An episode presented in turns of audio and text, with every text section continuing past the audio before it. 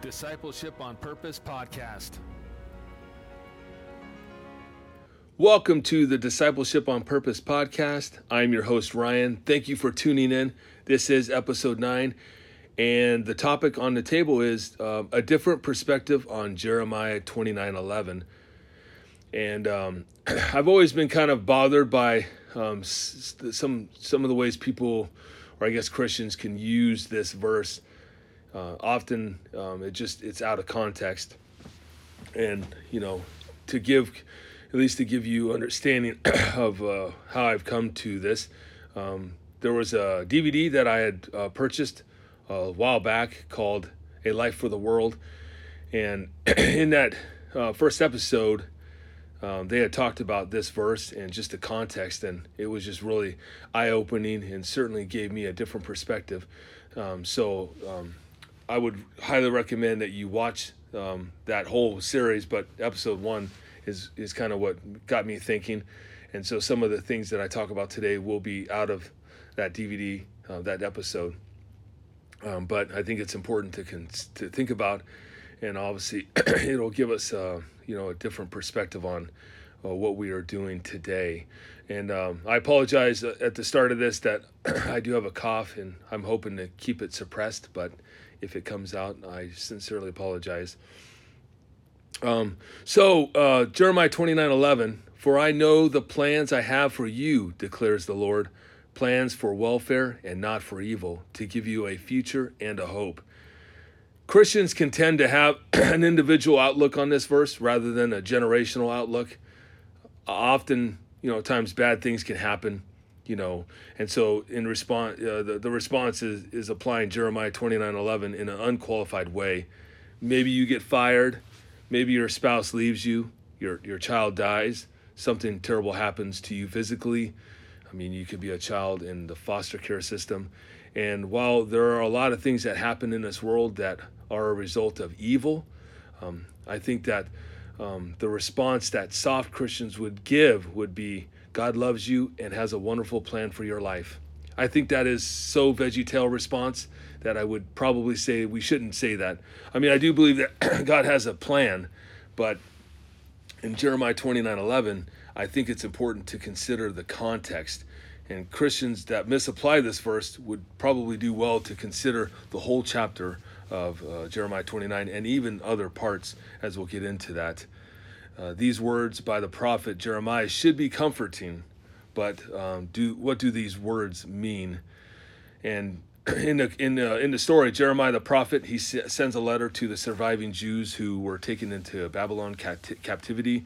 Uh, he had earlier warned them of the coming punishment for their sinful ways.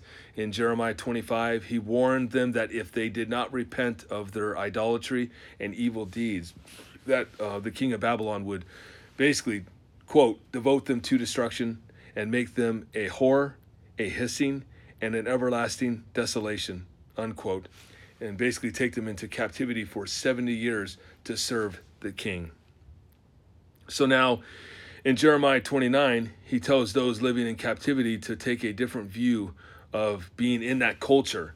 He tells them, The God of Israel, to all the exiles whom I have sent into exile from Jerusalem to Babylon, quote, build houses and live in them, plant gardens and eat their produce, take wives and have sons and daughters, take wives for your sons and give your daughters in marriage, that they may bear sons and daughters, multiply there and do not decrease. But seek the welfare of the city where I have sent you into exile and pray to the Lord on its behalf, for in its welfare you will find your welfare. Jeremiah 29 4 through 7. So here the people of Israel are told to be productive and fruitful in the culture around them. His purpose for them in exile was to be faithful and productive for the welfare of the city. Wait, you're telling me that God wants his people to be a blessing to those in a land that is not theirs and with a people that has done horrible things to them and their people? Like, the world would be like in outrage. I mean, I can imagine this going viral, and I mean, I don't even know if the the left would care, but certainly it should cause like you know outrage in the in the culture. Um, but God's promise was that after 70 years of exile were completed, um, He would visit them and fulfill His promise to them and bring them back to their place. Uh, God, not, God did not just want them to blend into the culture, He wanted them to labor for the welfare of the place into which He had placed them. I mean, think about that. Like you're in a you're in a place that is not yours with people that have done horrible things to you and your people, and you're gonna really be concerned about the welfare of that city. Well, God's promise was that if you did, um, you would be seeking your welfare, and so God wanted them to do that. Um, some of the sorry about that coughing episode, but some of the people would not even make it out of captivity due to um, some sort of death. Uh, the call was for them to work for the coming generation um, who would see the fulfillment of God's promise. The call was to work even though they would not witness it. I mean, um, you know, so, you know, think about that. you're in a city that's not yours with people that have done horrible things to you and your people, and you're, you're going to be working in such a way that it, it actually makes an impact for the people coming after you which that is really profound and should be thought provoking. Uh, maybe what God asked of the Jews in captivity, He is asking of us today. Um, that question came out of the, for the life of the world. I mean, if you think about it, there are Christians that work to, to avoid culture or avoid seeking the welfare of their city um, because they don't understand the way of the Lord. On one hand, the Lord could have taken us home, but He left us here and we have to ask ourselves why. Um, if, it it certainly should not be because we he wants us to avoid those things that we don't agree with or we don't like, um, you know. But obviously, I mean, the gospel would be uh, considering the welfare of, for other people and uh, the, like a city, uh, especially for those that may be ungodly and, and just unlovely. I mean, think about that. That the gospel could totally inspire and inform you to be seeking the welfare of your city because Jesus did that for us. I mean, we were his enemies and he's laid his life down for us. I mean, what he had what he did impacted many people, you know, uh, and it is still impacting people. And so uh, God has a concern for the future generations. And, uh, and, and right now, Christians are, are a tool in his hands. We could be considered hoes for Christ. Um, we are um, in his hands and he can use us however he wants and, and pleases. Uh, but in the sense of this promise, like it is, if you seek the welfare of your city, you will seek your welfare. So um, it's kind of linked together. So we should be caring about our city. And to give a picture, I, I kind of thought about the this quote. Uh, apparently, Martin Luther said it. Some believe that he might not, might not have said it, but he, he was asked, um, if if you knew that the world would end tomorrow, what would you do today? And he responded that he would, uh, if the world was going to end tomorrow, I would plant an apple tree today. And some people were thinking that's just crazy. Like there's so many other things in, my, in the world I would want to do, but you know that's the kind of I mean what he said. That's the kind of mindset that we want. We want to be thinking, well, what can we do today that would impact, you know, people tomorrow. Now, obviously, um, you know, there are a lot of trees that we get shade under today that were planted probably well before our time. We, we may not even have been alive. And you know, those that person planted a tree and now somebody today is getting shade and comfort. And so I would phrase the question like if you knew that you were going to die tomorrow, what would you do today? I mean, and that is basically to stir you on to think about what could you do today that would be a blessing for those that come tomorrow or maybe even a hundred years 500 years, however long we wait until Jesus comes back, because he is coming back for his people. That's a promise. It's not fulfilled, but he is coming back. And so we need to be thinking, like, what would we do for those people tomorrow? I mean, if you think about, let's just say Marysville or whatever city you're at, um, you know, can you stand in the midst of your city while the culture is just seeming like it's burning? Uh, in, in across the United States, there's a lot of that going on. I mean, if you think about it, things things things are falling around, apart around us all everywhere. I mean, people are having identity issues. They can't tell the difference between a, a male and a female. Um, they can't. Um, they, they they have a, a lost idea of what a family is and even what a marriage is. you know, and, and there's all kinds of things. So like that's going on. And my question for you is, what are you going to do to to try to make a difference? Um, you know, if you consider the welfare of your city, what would that look like? Um, my a friend of mine who has beat, been beating the drum for a while, he often says we, we want to make Marysville a destination. And when he says that, he's talking about not only our kids, like, you know, we don't want our kids to just graduate and move on and go somewhere else. We want them to love this city and to want to to stay to to continue to be rooted in our community and to continue to serve and and work in a way that is a blessing for those today and for those tomorrow and uh, so like we um, you know often you know i know trump says make um, America great again. Well, we would say make Marysville great again. And wherever you're at, wherever the Lord has you, I don't know what city you're in, uh, you know, you, you can totally uh, labor in such a way that makes a difference. And so, on that, I would say, you know, uh, can we allow ourselves to do humble work of sowing and tilling so that another generation can come along and reap? I mean, so are are you willing to to to plant a tree today that's going to impact generations to come, and you may never even see the tree grow.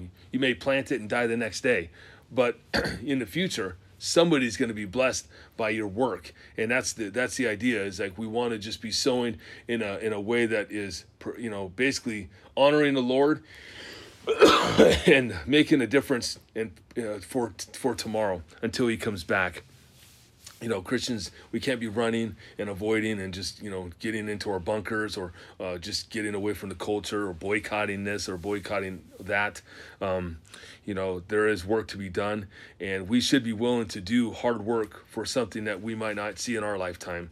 Um, i mean again if you think about just history there are so many things that have we have today that are from the labor of someone yesterday and we never met them and they don't even know how it's impacted us. I mean i can imagine like if they whenever they do find out like the fruit of their labor like they'll they'll you know because imagine you know you talk you going and seeing that person in heaven and sharing with them like you you totally wrote this and wow man i mean i wrote it like 50 years after you died and and like man my life was was never the same after reading that um, you know, and so even considering laboring today for tomorrow, um, you know, my friend who um, wants to make Marysville a destination, he actually put that into practice. And so, two things that he's done is he started a school, Evangel Classical School, um, for the sake of training up Ragans um, to be warriors for Christ, um, for them to go out into the community and to be the best that they could be for the Lord and to know his ways and all that he's given us and to have a good, you know, perspective of like what to do with the things that he has given us. Not only that, but he also is starting a college this fall, which is like totally mind-boggling, crazy good. Um, and so, you know, he's planting a college that you know, who knows what will be 100 years, 200 years from now. But I can imagine if you even think about like um, Abraham Kuyper, who started a college. I believe it's still in existence today, and it's many, many, many years after. I mean, so you know, he is actually an example for us to to look to and to go, man, what can I do to to make an impact tomorrow? You know, so we we must be concerned about the welfare of our city. Um, so to stand around when it's when it's burning and to not seek the good of others is just not godly. Uh, we want to to make our city better today. maybe that uh, maybe with you that starts in your home. I mean, the home is the the basic structure that we have for our society. So as a as a uh, husband, father, um, wife, mother, uh, siblings, you know, inside the home, what can you do to make an impact um, that that would be you know working, sowing, tilling for the sake of you know most kids have 18 years, you know some more, some less in, in the home and you know, for various reasons. I mean, but what can you do with that time? Because God has given us the home for uh, for building character and for for for the means of impacting the community. So it starts in the home and it just spreads out. And so, uh, whether you're in your home or like in, in a school or in a church, a community, it just it just does not matter. Your workplace, um, we as Christians ought to be um, um, having the gospel inspire and inform all that we are going to do. I mean, and so we ought to make sure that we remember that there has been much done for us that we did not deserve or earn.